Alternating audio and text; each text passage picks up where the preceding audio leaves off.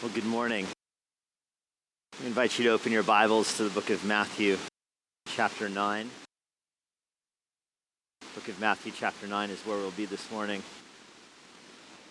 As you're making your way there, uh, quick word about tonight. Uh, tonight we'll be back in Psalm 137, which is a psalm that I will almost guarantee none of you have ever heard preached before.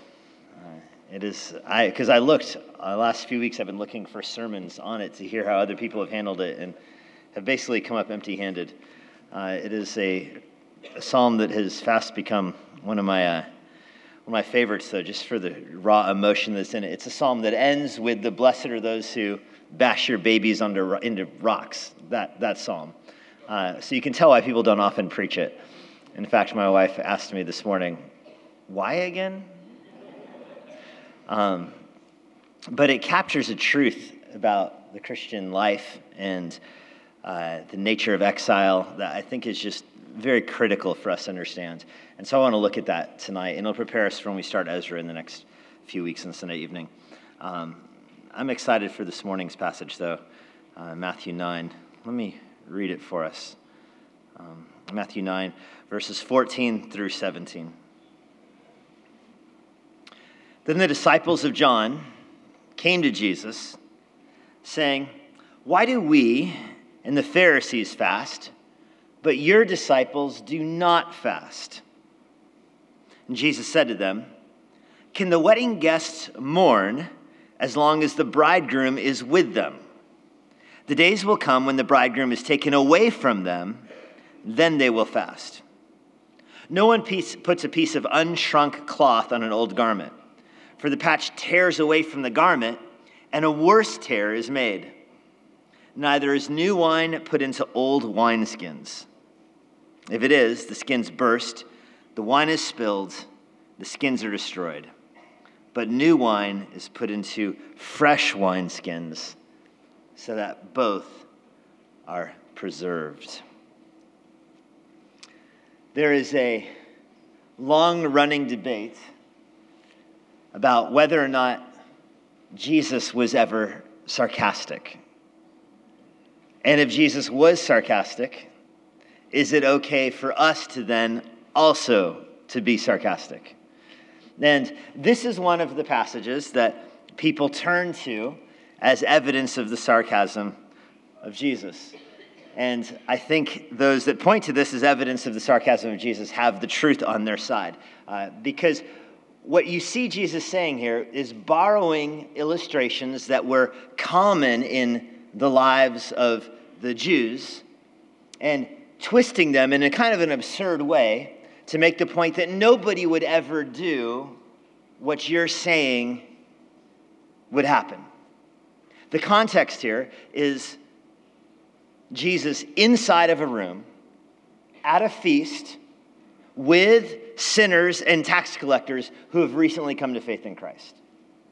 And outside of the room are fastidious Jews. When you take all three gospel accounts, Matthew, Mark, and Luke together, you get the picture of a full crowd of people outside of the room. Those that are out there are clamoring for an explanation from Jesus about what exactly he's doing in the room.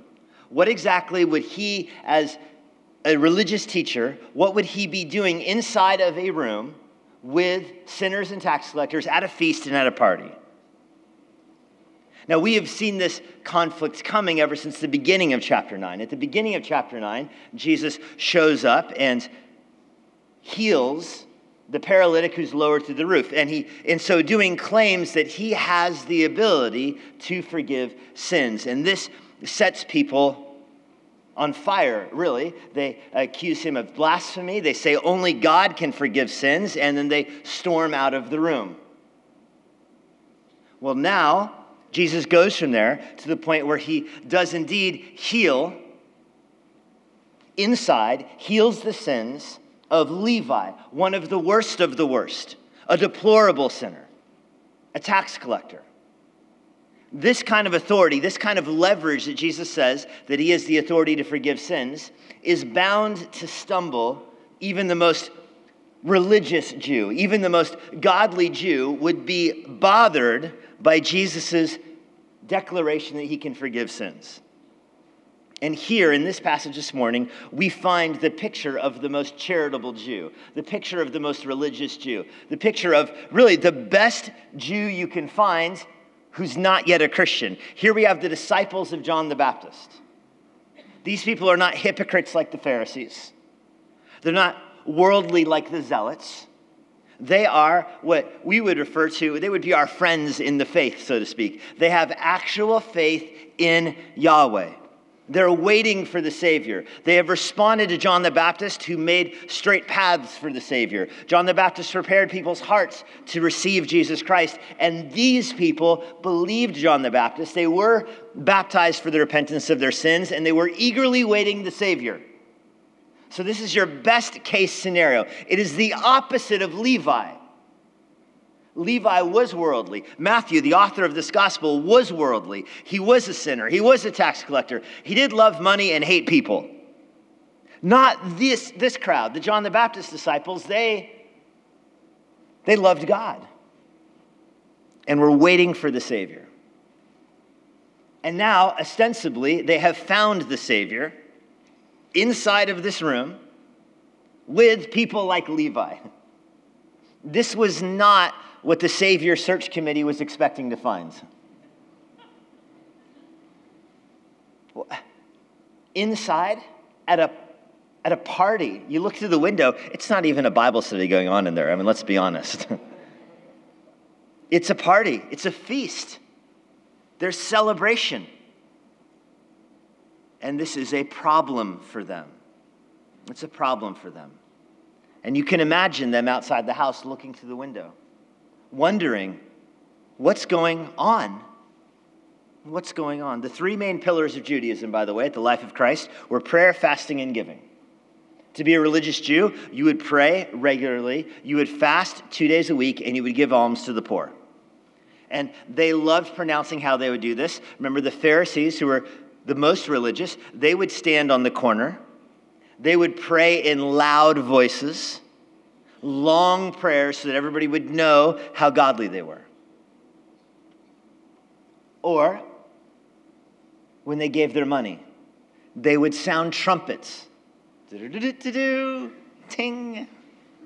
Look how godly that guy must be. And when they fasted twice a week, they're fasting for a day.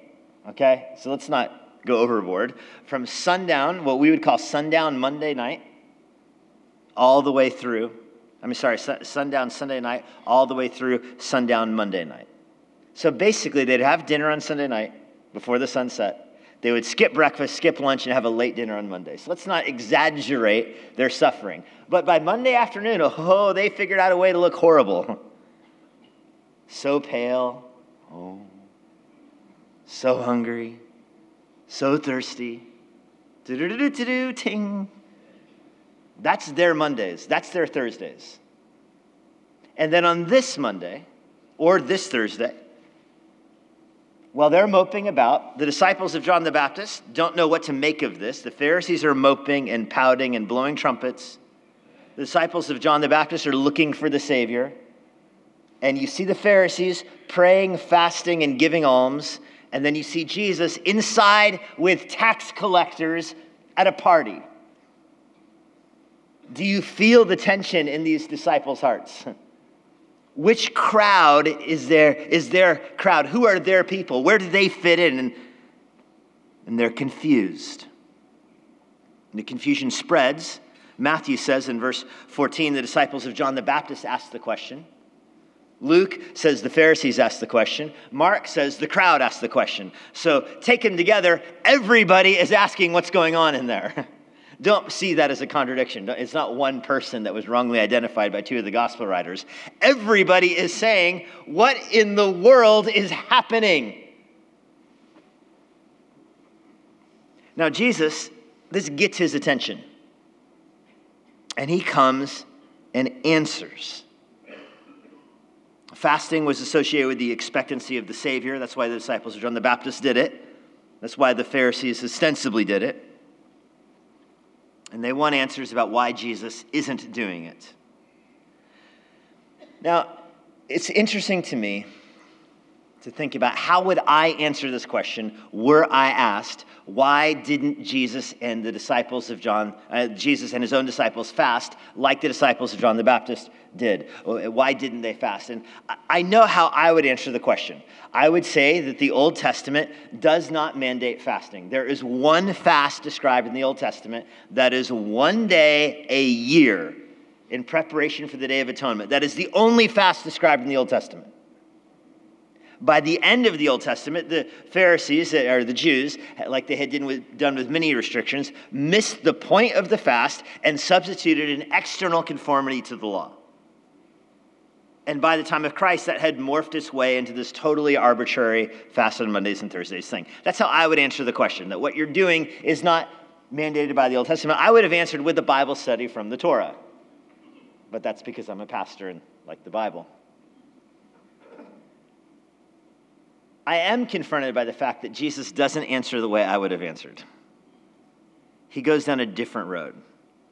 He's going to give three illustrations. I'm going to take these three illustrations and make them, so, make them into one sentence. So let me give you your sentence one phrase at a time. The first phrase in your sentence here is that Jesus brings new joy. And then we're going to build this out to a whole sentence. But it starts with Jesus brings new joy. This is a fascinating word picture for Jesus to paint here.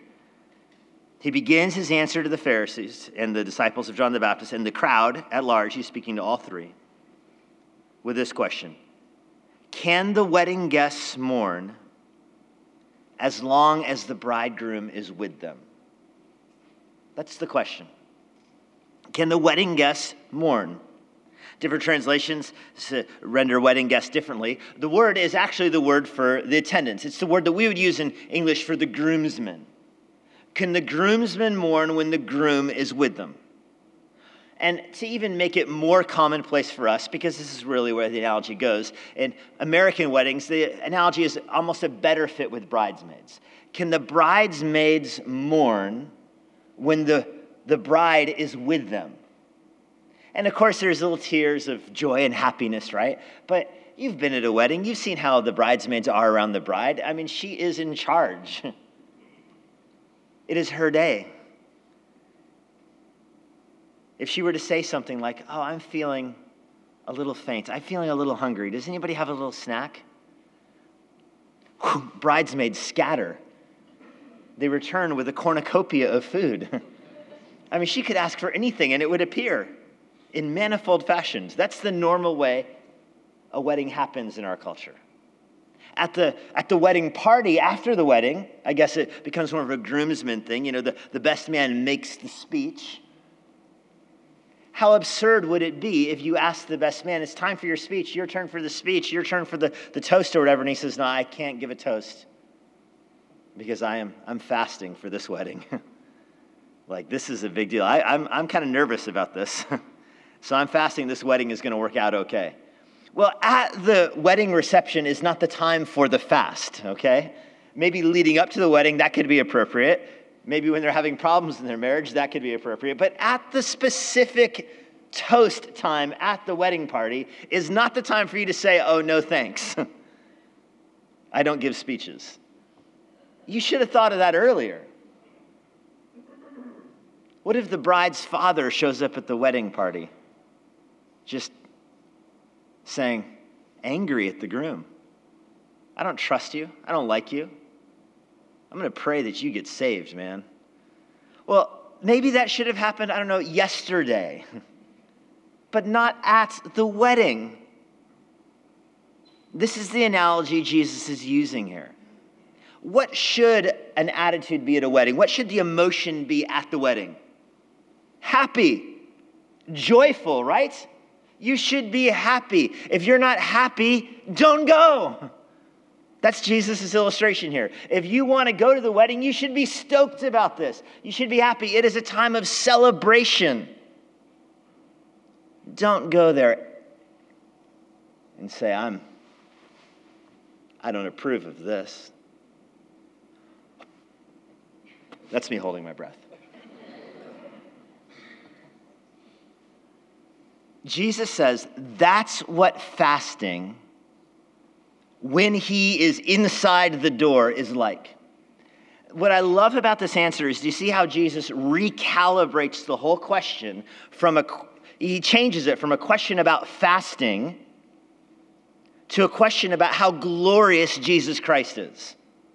They thought they were asking about fasting, why Jesus could be eating and drinking with sinners and tax collectors. That's what they meant to be asking. What Jesus heard and answered is exactly how great is the Son of God? What should your attitude be when Jesus is in the room? How dare you fast for the Savior to come, and then the Savior is there with people who are celebrating how forgiving He is, and you say, I can't go in there because I need to be outside fasting. I can't go to the feast because I would be tempted to eat. I can't go to the feast because I'd be tempted to drink. I better stay outside and fast for the Savior to come. That's it's absurd. So why would you want people to fast when Jesus is in the room next to you? Jesus takes that analogy, applies it to himself, and makes the moral. You better be happy that Jesus is here.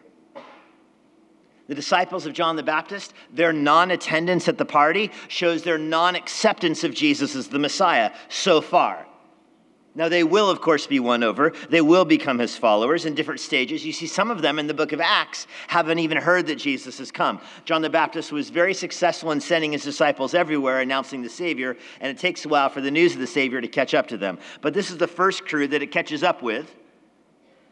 And Jesus says to them, Come inside and join the party. And this has got to rock their world because John the Baptist did not drink wine. John the Baptist did not eat the kind of food they're eating inside. John the Baptist ate locusts and wouldn't drink wine and wore camel hair and hung out in a river. And that's, remember, why the Pharisees said they wouldn't follow him. That guy's nuts. And they look at Jesus and say, but we can't follow him because he's eating and drinking with sinners and tax collectors. And they're stuck in the middle as John the Baptist's disciples. And, and Jesus just says, listen, John was right to call everybody to repent. I'm right to have a party with those that have repented. Join the party. In the analogy, John the Baptist is the best man. Jesus says that.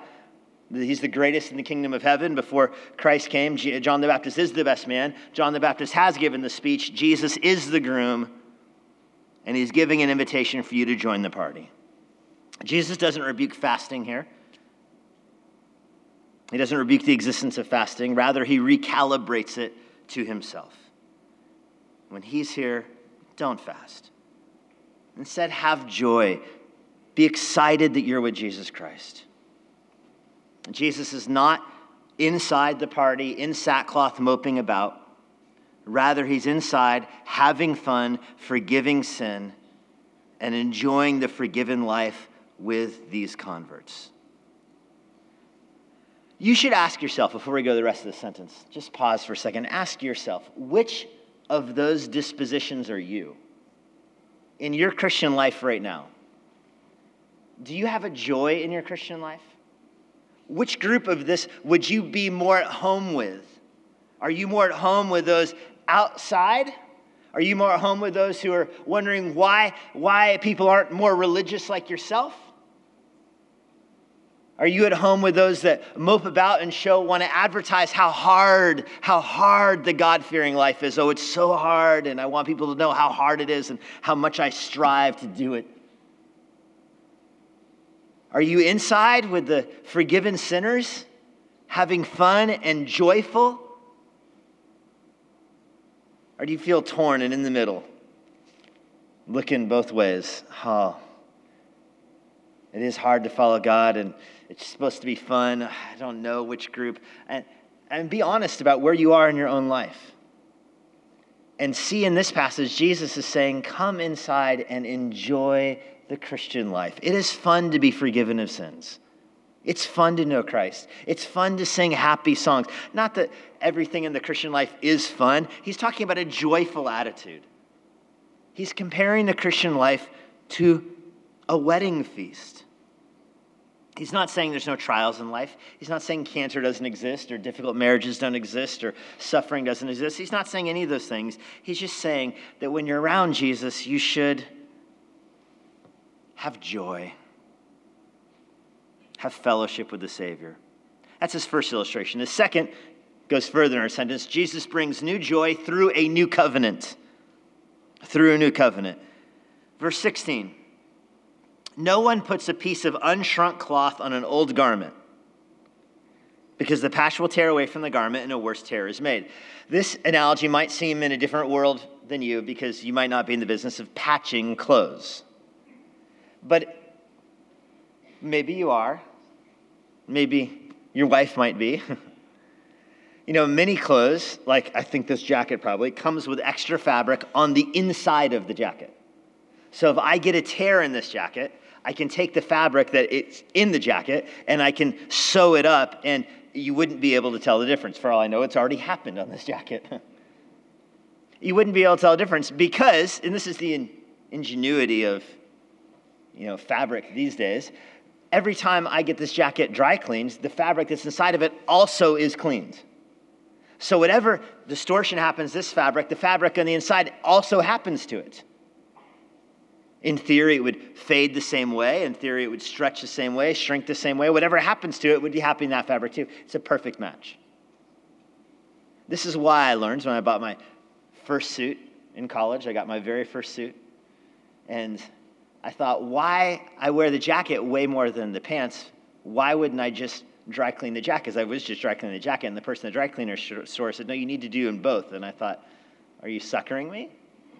You want six extra dollars? And they said, no, they have to be washed the same amount of times. Otherwise, they'll fade differently and they won't match. Is that true or is that being suckered? No, it is true. Okay. Albuquerque, who knows this den of thieves in the dry cleaning industry there? So you understand that principle. In Luke, Jesus makes the story even funnier in Luke's version, and you can flip to it and read it yourself sometime in Luke 5 at the very end of it there. Jesus there says, if you get a hole in your suit, do you, and he uses the word for suit there, a robe, it's a formal ro- word for like a fancy robe. You'd call it a suit in English. If you get a hole in your suit, do you go to the store and buy a new suit? And so far in the story, many of you are like, yeah, that's exactly what I would do. get a hole in my suit, I go buy a new one. Isn't that what you're supposed to do? Jesus says, no, no. Do you go buy a new suit, bring your new suit home, and cut off a piece of fabric from the new suit and sew it onto the old one? Of course not. Because now you have ruined not one but two suits, because when you wash the old suit with the new patch, the new fabric shrinks. The old fabric has already done that. And now you have one new suit with a big swash missing from it, and an old suit that is now a bigger hole in it. You've made both worse somehow. That's the story he gives. That's the picture he gives. It's meant to be funny. Don't do that. Don't quote Luke 5 when you go buy a new suit and cut a piece of fabric out of it and sew it to the old suit and say, hey, Jesus said this. No, he said nobody does that. That is the illustration. If you're following it, that's the connection to somebody saying that a new covenant person, somebody who's forgiven through faith in Jesus Christ and has their sins taken away, should then conduct themselves through the old covenant, should then strive to keep the law of Moses, should then act in the Christian life as if they're under the law of Moses. It would be like buying a new suit and cutting a piece of fabric out of it and sewing it onto the old suit. And so it's worth asking why? Why this illustration? And First of all, there is obviously a party going on inside. People are wearing nice clothes to it. They dressed up for this party. So it's an illustration that is at hand, so to speak. Meanwhile, the Pharisees in the outside, who have their ornate religious garbs, are looking, you know, down because of their fasts. So it's just a remarkable contrast that Jesus has right in front of him that he uses. But there's a spiritual truth behind it. The new covenant really is new. The new covenant that Jesus brings is the new suit in the illustration. Are you following? What Jesus offers through forgiveness of Christ is a brand new suit. Don't cut a piece of it off and try to sew it onto the old covenant. The old covenant could not give you forgiveness of sins. Nobody was forgiven in the Old Testament from their sins through keeping the old covenant. Forgiveness has always come through faith in Jesus Christ. That's the way forgiveness has always been received by repentance of sins and faith in God, faith in the future Savior Ever since the fall in the garden, Adam and Eve had their sins forgiven, not through obeying God's commands, but rather through uh, believing by faith that one of their descendants would be the Savior who would come to the world.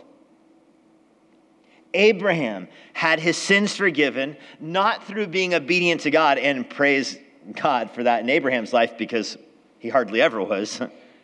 But Abraham had his sins forgiven by believing in the future Savior that would come through him. This is the message of the Old Covenant. The Old Covenant was a guardian, it was a tutor who looked over the children until the children came of age. In other words, watched over the Jewish people until they got old enough to meet Jesus Christ. That's the point of the Old Covenant to convict you of your sins, to show you that you need a Savior, and to point you to the Savior. So it would be silly, really, for you to then meet the Savior and then try to keep the Old Covenant. What are you doing?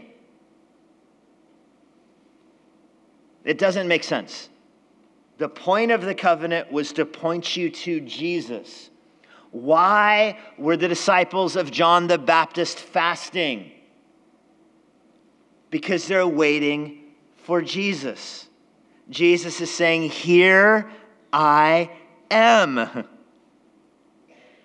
So get a new robe and come on inside. But don't say, I believe in Jesus and I'm going to try to live through the old covenant. You're going to end up breaking both. You will tear the new covenant to try to fit it into the old, and you will tear the old covenant because it can't hold the new. Jesus doesn't offer a new patch for your broken life, He offers you a brand new suit. He says, Come to faith in Him. He's not going to fix what's wrong in your life, He's not going to put your life back together again. He's going to discard the old you and make you a new creation. That's what he's saying here. It's really so much is packed in that little humorous illustration. But Jesus keeps going. Jesus brings new joy through a new covenant to new people. New joy through a new covenant to new people. And here's this third illustration. Neither is new wine put into old wineskins. If it is, the skins burst and the wine is spilled and the skins are destroyed. This again is a funny illustration. He's not saying here, like you probably tried three or four times in your life to do this and you realized it didn't work. You know, back when you first started making wine, you learned this lesson. No, the analogy is so absurd. His point is that nobody would ever think of doing this. And now, we don't live in a world, you're not making your own wine in your house. And if you are, you're definitely not using animal skins. So you probably need a little help on this. They would make if you, this is expensive wine, not the normal wine that they would often drink, which would be pressed usually twice. Uh, and the, then the grape juice could be put into barrels, very similar to how we make it today. And the fermenting process would uh, make it al- alcoholic, distill it, make it safer to drink, and taste good. And that was the normal wine that people would often have. But there's a different category of wine that was made in animal skins. And the animal skins had advantages to them they were portable. It was hard to carry a barrel of wine around. But you could carry an animal skin of wine around. So if you went on a journey, you would get the animal skin version of wine. Even some wedding feasts would have this kind of wine at it. It's more expensive, it takes longer to make. First of all, you got to get your animal what you do is you, you don't skin the whole animal like you might imagine, because this, this only works if the animal skin is contiguous here. So you would cut off the head usually, not the neck, but the head. You could do this with a goat or a sheep or something. And you would then gut the animal from that entrance. So you would hollow out the animal. You would remove the bones, you'd remove the guts, you'd hollow it out, and there's your animal skin. You want as little animal in there as possible, just the skin. That's what you're going for. Then you take that pressed juice from the grapes and you put it in the animal skin. You guys are thinking, that's not, no. Sorry, I'm out. I'm a teetotaler at this point. then you tie it up. You can even stitch it up if you want. And this is why the neck is critical because it's, you know, longer and narrower for you to tie up and then you hang it and you want it heated. Sometimes you would even heat it. You could even heat it with fire. You don't want it to cook, of course, but you'd, you'd want it heated. You could put it in the sun. And over time, what's happening to the grape juice on the inside is that it is oxygenating, oxygenating however you say that word. and it's bubbling and it's fermenting and it is, of course, releasing gas from this process, and that is stretching out the animal skin, which is fine because the brilliance of using animal skin is that it can stretch. And over time, the wine has matured and it is now fit for drinking. You can tie the legs of the animal together, and that makes like a shoulder strap from this thing. And then you can open up the neck and pour the wine, and it's like an old school CamelBak.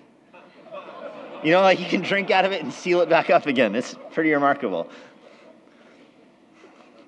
That's how, even in Genesis, when you see them going on journeys, eh, they say they're bringing skins of wine. That's what that means, a skin of wine. It's from this concept.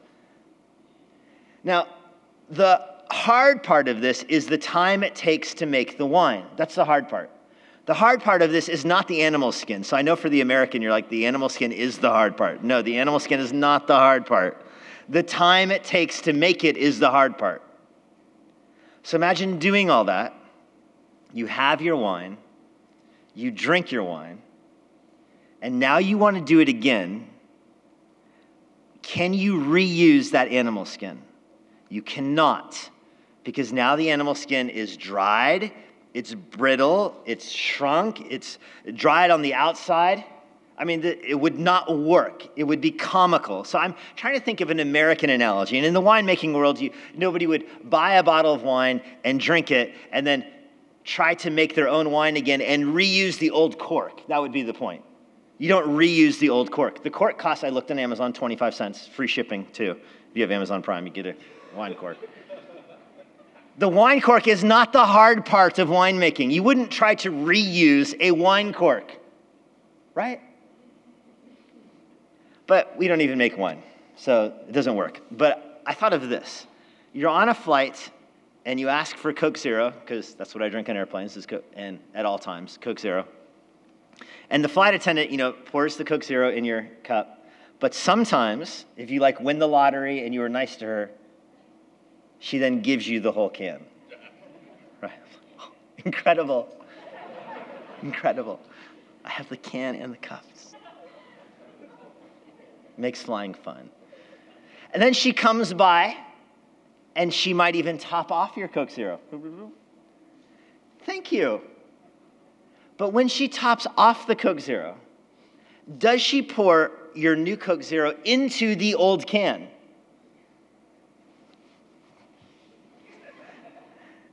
Of course not. I mean, it is a silly illustration. You wouldn't put new Coke Zero in an old Coke Zero can as if finding the can was the hard part. Finding the can is not the hard part. Getting it in that little tiny hole would be the hard part. this is the illustration that Jesus uses, again, for why his disciples are inside at a party and John the Baptist's disciples are outside looking in, and the Pharisees are outside looking in complaining is the absurdity of putting new Coke Zero in an old Coke Zero can. In fact, in Luke, again, the Luke's version of this is even funnier than Matthew's. In Luke, Jesus ends it by saying, Some people are so happy with the old wine that they wouldn't even try the new wine. And that gets confusing again because in our world, the older wine is the better wine, but not necessarily in, in their world. Jesus is saying, you know, some people wouldn't even they're so happy with the wine they got out of their wineskin, they would say, I don't need to ever drink any more wine ever again because that one wine I had from the one wineskin. It's a very silly illustration. And it's saying, I'm so happy with the old covenant why would I ever look for the Savior? That's what they're saying. I'm so happy with the law of Moses. I'm so happy with fasting on Mondays and Thursdays and wearing these robes and giving to the poor and the Day of Atonement and all of the Levitical instructions. I'm so happy with them. Why would I ever even look for the Savior? And the answer is because they're pointing to the Savior. That's what they're doing there, is they're saying, look for Jesus. Now, with the, the wineskin analogy, before you get to the way the Luke version ends, with the nobody would, would say, I had that one glass of wine, so I don't need to ever have another one. Back in Matthew, Jesus just ends it with this If you tried to put new wine in new wineskins, you keep both of them. But if you put new wine in old wineskins, you lose both of them. Do you follow the example? What would happen if new wine went into old wineskins? You would lose the new wine because it would spill on the floor, and you'd lose the old wineskins because they would be broken. You have ruined everything, like the suit illustration. You managed to break both. That's what would happen if you expected new converts to Christ to act as if they were under the old covenant. With the clothes illustration, he's talking about the absurdity of trying to use the old covenant for that purpose. But now he's talking about what's going on inside of the person's heart. If the old covenant is the suit you're wearing, Jesus is saying that in Christ, he fills it up differently. If the old covenant is the wineskin, Jesus is saying, I have new wine. The new wine is better than the old wine. It's better. It goes into a new wineskin. The purpose of this illustration is to express to you how new you are in Christ. That when you come to Christ, you are a new creation through a new covenant with a new Savior. Think of a person who says, having a hard time in my life. I have a drinking problem, I have a problem in my marriage, I have a problem at work, my life is falling apart. And you tell that person, let me give you some advice. Go to church, give to church, stop drinking, set an alarm in your morning, get up on time, go to the gym, work out, be honest at work, go on a short term mission trip with church. Come on, let's go. Mission trip to Cuba, let's roll. And you do all of those things. Join a small group, 7 a.m., 6 a.m. core strength. Go to the men's retreat, advance. and you do all of those things. What is the worst case scenario in that person? And I'll tell you what the worst case scenario is, because I don't want you guessing wrong in your mind. The worst case scenario is that those things all work and clean up the person's life. That he becomes an honest person, he becomes a hardworking person. His problems in his marriage go away, and he starts enjoying life again. That's the worst case scenario. The reason I call it the worst case scenario is because his problems are fixed, but there is no Christ. The more likely way that that scenario will play out is the person will do all those things for a few weeks and then give up because it's not, quote, working. And of course, it's not working. You cannot put new wine into old wineskins, it's not going to work. What that person needs is a new heart. They need to be born again. They need to come to faith in Christ. They need Jesus. That's what they need. And when Jesus comes into your life, he doesn't just patch the holes in your life and try to make things better. Rather, he gives you a new heart. Legalism is the act of putting new wine into old wineskins. Moralism is putting old skins around new wine. Neither are effective. God doesn't just mend our heart, He gives us a new one. He gives new skins to new people. And he shows you what kind of change forgiveness brings the person who gives their life to Jesus Christ. This is his invitation to the Pharisees. This is his invitation to the John the Baptist disciples. This is his invitation to the people outside. The old record of your sins can be wiped away. You will be declared by God to be a new creation. He will take the new person and fill him with his Holy Spirit. He will take the old person and nail him to the cross. He doesn't just leave you to fend for yourself.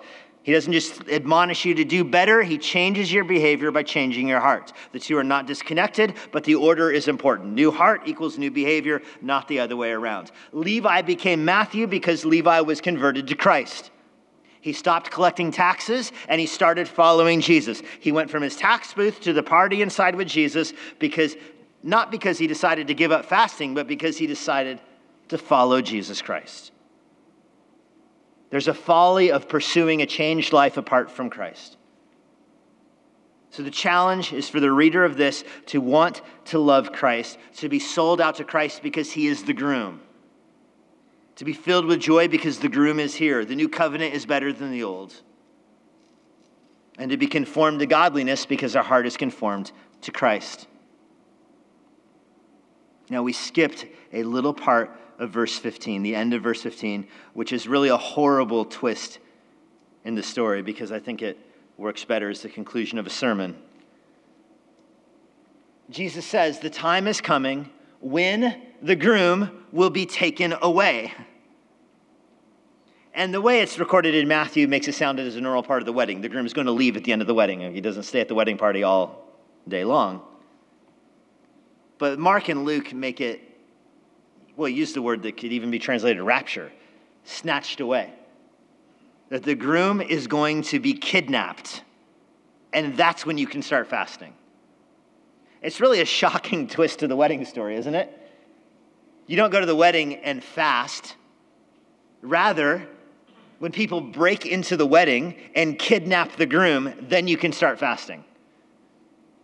This is the first hint about the horrible end of Jesus' life that's dropped here. He's had this roller coaster, this increasing, snowballing effect of the crowds joining him ever since the Sermon on the Mount. His popularity has been growing, his miracles have been growing, his statements have been growing in their boldness. He's claiming the authority to forgive sins, and he's using it on the worst sinners you can find. And here he lets you know it's not going to end well. If he is the groom, the best man at this point is already in jail. John the Baptist at this point has already been arrested, not beheaded yet, but he's in jail. His beheading is coming in a few months. And the groom himself will be kidnapped, and he will be killed as well. And this is the nature of the gospel message that we have joy in Christ because he brings new hope through a new covenant to new people. But we recognize that that hope and that joy and that new life comes through the death of the one who brings it. This is the first hint of the brutality of his death. I don't think anybody understood what he was saying at this point. I think he just rolled right into the wedding suit illustration. So you just you're tracking with him. But it's fascinating to look back and wonder what's going through Jesus' mind when he drops that hint. The groom will be stolen, he will be put to death for our sins. Lord, we're thankful that you died to death for our sins. This is how you can justify putting new wine in new skins. It's how you can justify taking the sin away from us because you bore it yourself on the cross. You died so that we might live. Lord, we're thankful that you've given us eternal life. We know, of course, that you resurrected from the dead. We began our service this morning by singing of it. We close our service today by remembering it. Though the groom was kidnapped, though the groom was murdered, he was not defeated. He returns to earth, he rises from the grave to build his bride. We are his bride. We are the bride at the wedding. We are the church. We belong to Jesus Christ. He leads us, he nourishes us, he forgives us. He does it all through the washing of the water of his word.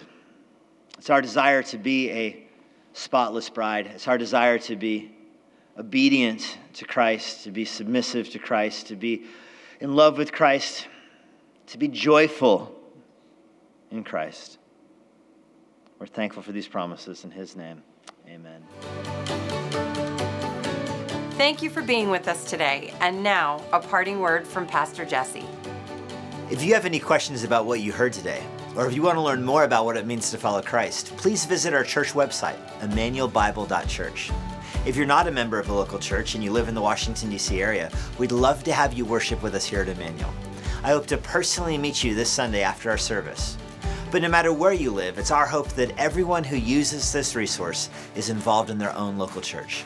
Now, may God bless you this week as you seek Jesus constantly, serve the Lord faithfully, and share the gospel boldly.